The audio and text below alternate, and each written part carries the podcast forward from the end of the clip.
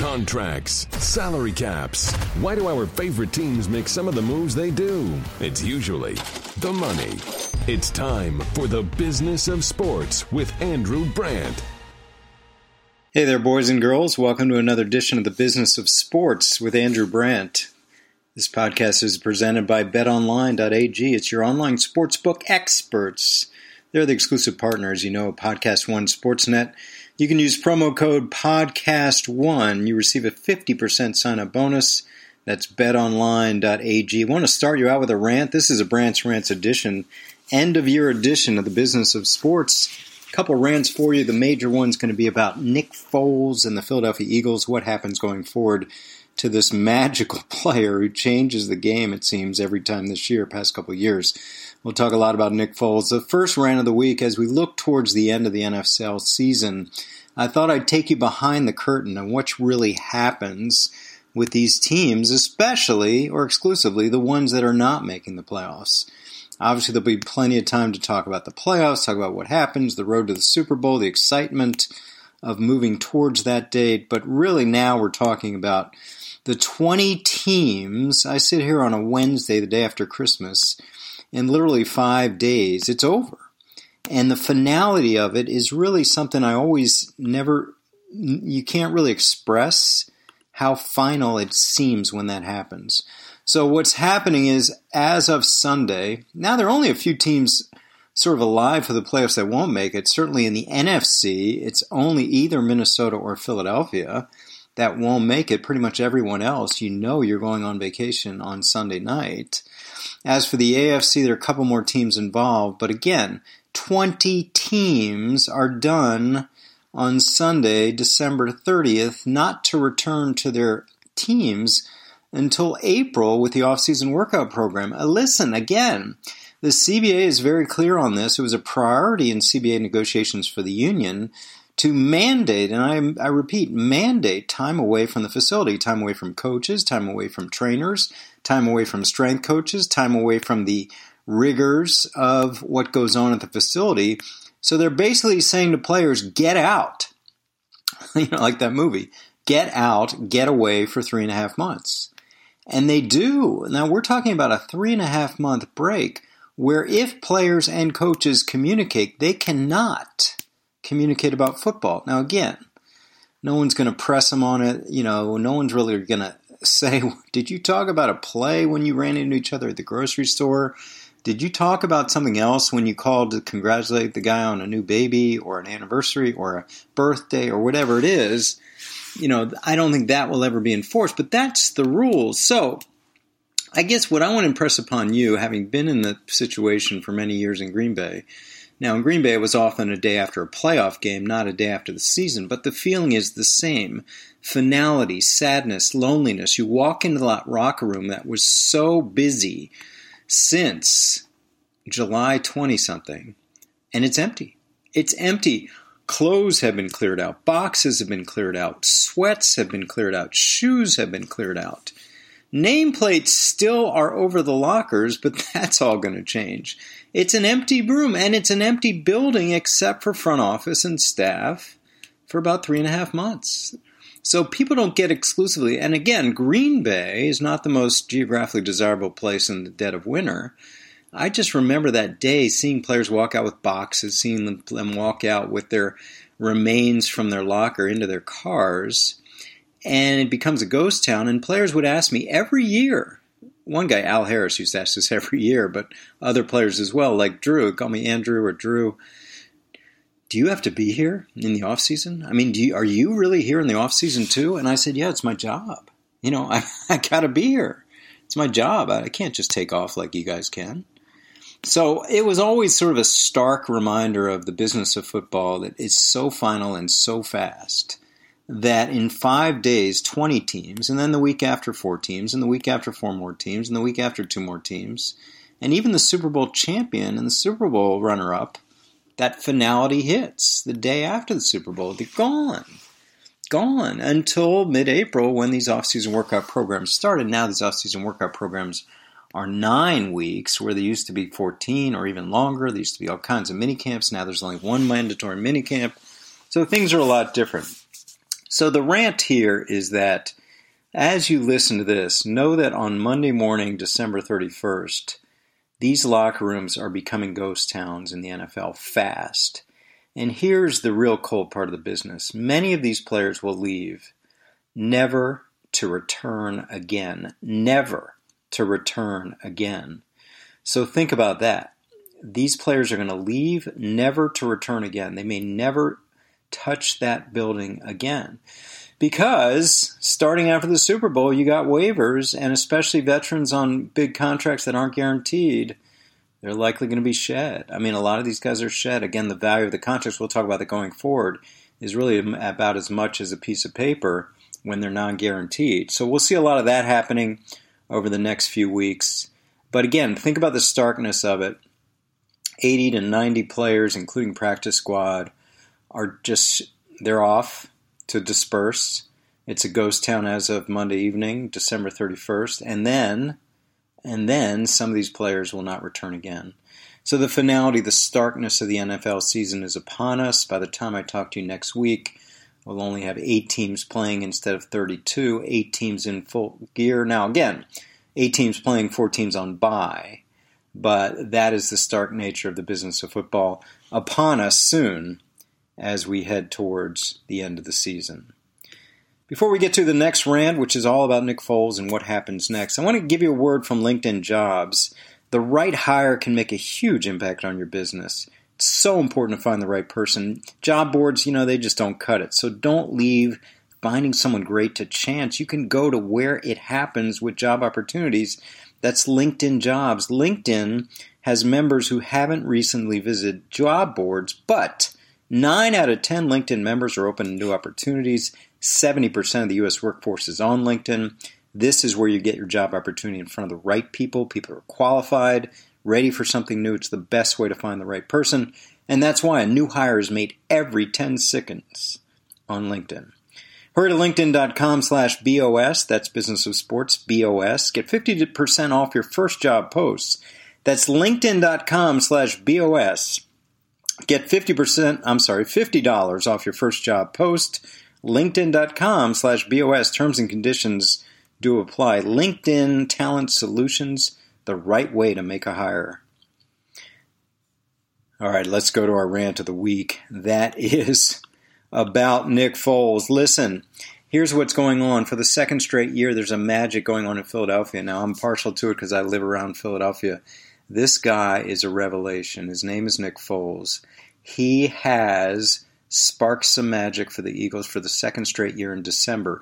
We'll find out this weekend if that will last through January, but there's something about this guy. And again, the playoff picture, if Minnesota wins, they're in. If Minnesota loses and the Eagles beat Washington, which I fully expect them to do with Nick Foles, then the Eagles are in. Now, they need a Minnesota loss. So, again, nothing is certain. Minnesota does play the Bears. We don't know how hard the Bears are going to play.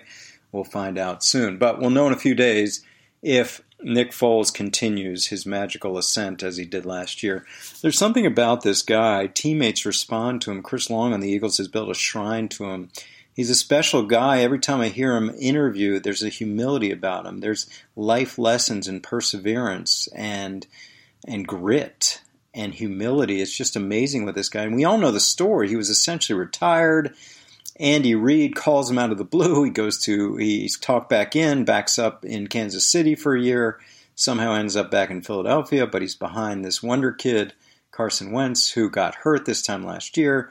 Wentz came and won the Super Bowl, had a couple eh games early in the year while Wentz was getting ready to come back. Wentz comes back. Now Wentz is out again with a mysterious back injury, and Nick Foles is doing it again.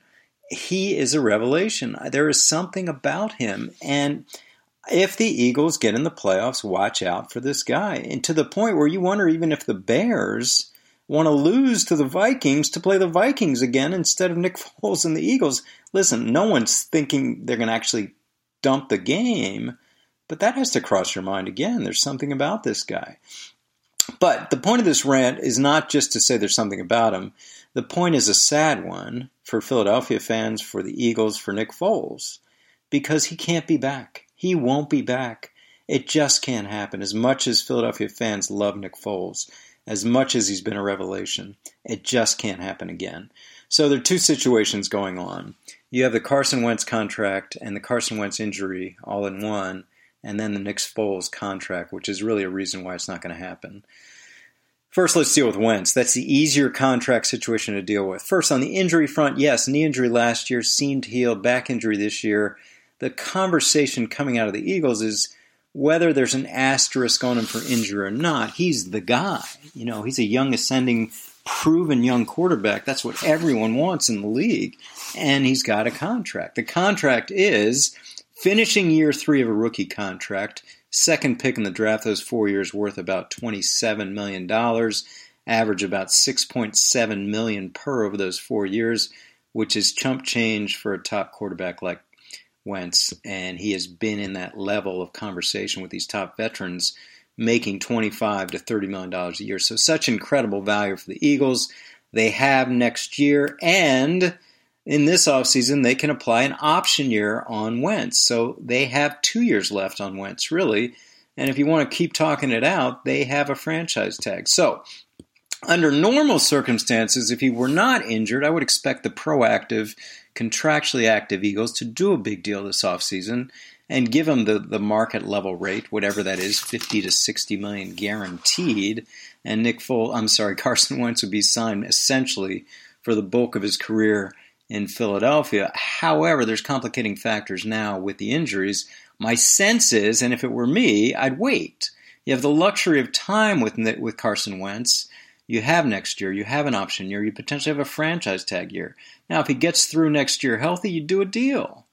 But right now, I can't see them doing a deal. Sure, they could do a deal that has all kinds of escalators, performance incentives for Wentz, de-escalators if he doesn't play. But if I'm Wentz's reps, I don't do that deal. I only do that deal if I'm secretly worried about his future health.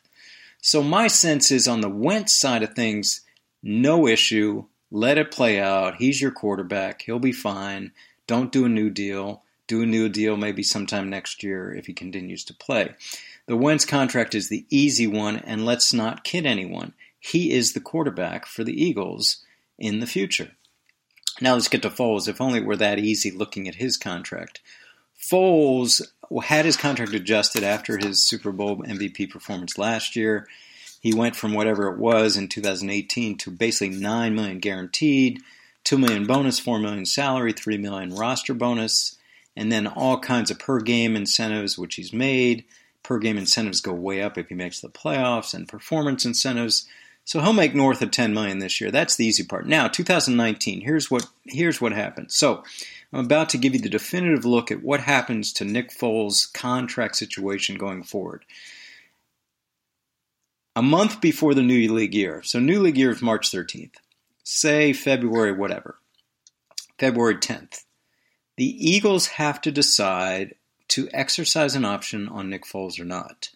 That option requires a twenty million dollars salary for two thousand twenty, I'm sorry, twenty nineteen. If they exercise the option, Nick Foles then has five days to accept that or to void the option by paying back two million dollars, basically the signing bonus he got in two thousand eighteen. If he pays back the two million dollars bonus, voids the option, he's a free agent. If he does nothing, he accepts the option, and it becomes guaranteed five days into the new league year, so March eighteenth. Now, so here's what can happen. The Eagles have to decide if they exercise the option or not. My sense is they don't, and Nick Foles immediately becomes a free agent. If they do, Nick Foles can then buy out of that for two million dollars and become a free agent again. If he doesn't, he got a twenty million dollars guaranteed contract as of five days into the league year. Theoretically, the Eagles could exercise the option, trade him in the first five days of the league year without having to guarantee the contract. Or they could have it guaranteed and trade him later in the offseason. Even though it's guaranteed, someone will take that on. I just think none of this makes sense for the Eagles to carry a twenty million dollars backup when your starter's making six million dollars and to have it on your cap and have it on your cash and have it on your cap and restrict what you can do otherwise. The Eagles are, are going to be tight. So I just don't see it. Now, again, what other thing can happen is the Eagle, everything's negotiable. The Eagles and, and Foles can come to some sort of new agreement. But again, Why would Foles do that? The thing with Foles is it's more than money. He wants to play, and he should play. And I'm, we're not going to get into what teams need a quarterback. That's for another day. But he wants to play, and he won't play in Philadelphia but for Wentz's injury. That's not a great situation. That's what he's had the past couple of years. It's worked out splendidly and may do so again. But as Doug Peterson referred to him, he's the bailout guy. You don't want to be the bailout guy. It's great, you know, if you have no other options, but I think he'll have other options. So my sense is Foles won't be in Philadelphia past either this week or this next month if somehow the Eagles get in and go on a roll like they did last year. It's sad. He's lovable. He's loved by Philadelphia teammates, Philadelphia fans, probably the organization, but he just can't stay. It's like a breakup. You just got to go. And that's why it's so sad that Nick Foles cannot be in Philadelphia. It just won't work. He's got a contract for twenty million dollars. Now, you know, people say, well, why didn't he take ten million dollars and get some more incentives, which is basically what he did this past year. But it's just not there. He's got, he is better than so many quarterbacks out there. He's got a magic about him. He's not mobile, but he's an athlete. And he just has this way about him. And one thing about Foles, he is the ultimate flatliner, and I say that in a good way. He has nothing gets to this guy. Nothing gets to him. So we have this situation with Foles. He just can't stay. He just can't stay. Uh, so there's a story. Nick Foles and the Philadelphia Eagles will have to part soon. Yes, there's contractual uh, obligations that could keep him here for twenty million dollars. I don't see it. Number one, I don't see the Eagles exercising the option. Number two, if they do, I see Foles get it at, getting out. Number three, if he doesn't get out, I see the Eagles trading him, whether it's the twenty million dollars becomes guaranteed or not. So that's where we are. And I do think in all of this, the Eagles want to do right by Nick Foles. And they're not going to hold him sitting around even at a twenty million dollars number. It just doesn't make sense for them or for Foles if there's no intention in keeping him at that number. Now, if they intend to keep him at that number and have a twenty million dollars backup, okay, more power to them. I just don't see it. You know, this is a smart salary cap savvy team.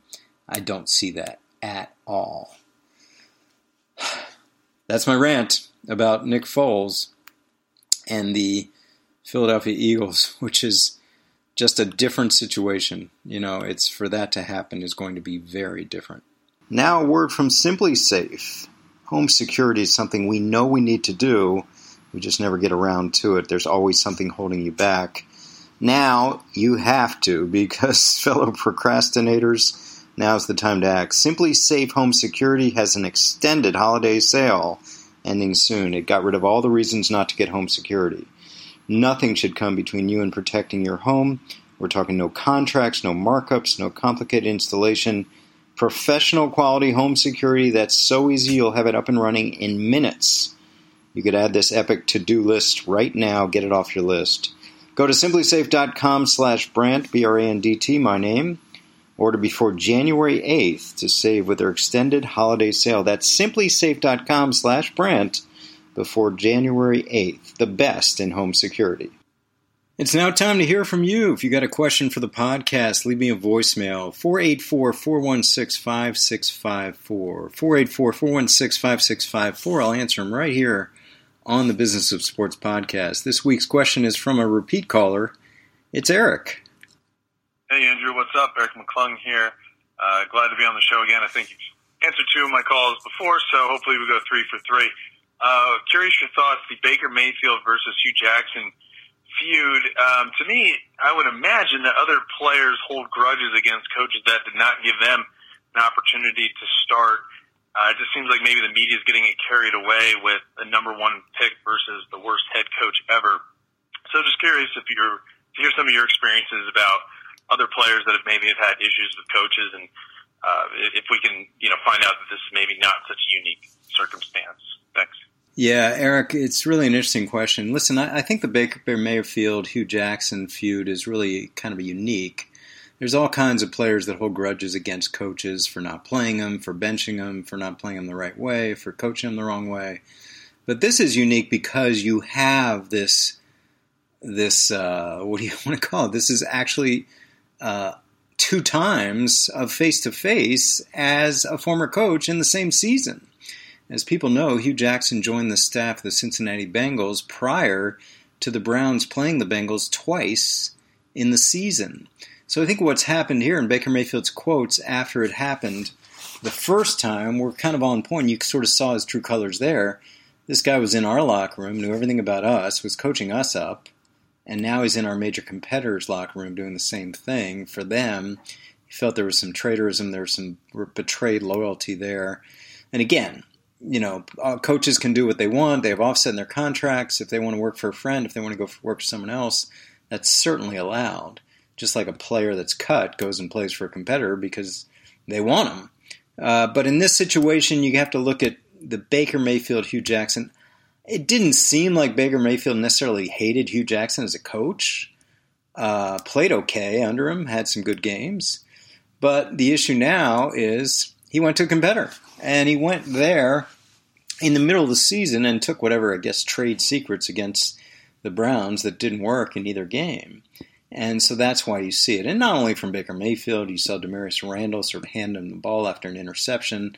I think that was locker room wide. We focus on Baker because he's the voice. He's that that player that speaks for the team. And speaking of that, listen, Baker Mayfield, to his credit, but he's going to get a lot of criticism for this over the years, says what's on his mind. Now, he'll back away, but he'll challenge people like he did Colin Cowher, the radio host, where a lot of quarterbacks just kind of play the cliche game. So he'll challenge it and he'll come after him. There's some, there's an it about Baker Mayfield. I encourage people to listen to my podcast earlier this year with Jack Mills, the agent for Baker Mayfield, where he talks about this it factor, how the Jets certainly were going to take him if he went to three, how the Patriots were going to move up to take him if they could somehow. A lot of teams wanted this guy. Of course, the Browns got him, and he's doing well for them. But this feud is sort of team and specific situation situated here because you have the Browns playing the Bengals twice after the head coach of the Browns goes to the Bengals. Just a crazy scene. Hope you enjoy the podcast, Eric. Always happy to answer your question. And uh, that's an interesting one about our old friend, Mister Hugh Jackson and Baker Mayfield. Now, another word from Bet Online. We got everything going now. We got college football bowl season. We've got all these, you know, the, the semifinals coming off with Clemson favored by eleven in the Orange Bowl, Alabama favored by fourteen uh, over uh, Oklahoma. Those games lead to a championship game on January seventh. All's on the line. So go online, use your mobile phone, sign up today at bet online dot a g. And try in-game live betting. You can participate with all the action, every single play. That's promo code podcast one, fifty percent sign-up bonus. bet online dot a g, your online sportsbook experts. That'll do it for this week's edition of the Business of Sports podcast. Listen, I always appreciate you guys that follow me on Twitter, that give us a good rating on Apple Podcasts, because rankings and comments are truly appreciated. Hope you enjoyed this Brant's Rants edition of the Business of Sports podcast, and we'll be back next week with another edition of the Business of Sports with Andrew Brandt. Happy New Year, and a safe and healthy New Year to everyone out there. This is Andrew Brandt. Thanks for listening to the Business of Sports with Andrew Brandt. Make sure to subscribe to this podcast so you never miss an episode. You can also get additional insider insight by listening to the Ross Tucker Football Podcast, Fantasy Feast, Even Money, and College Draft Podcast, all at ross tucker dot com or wherever podcasts are found.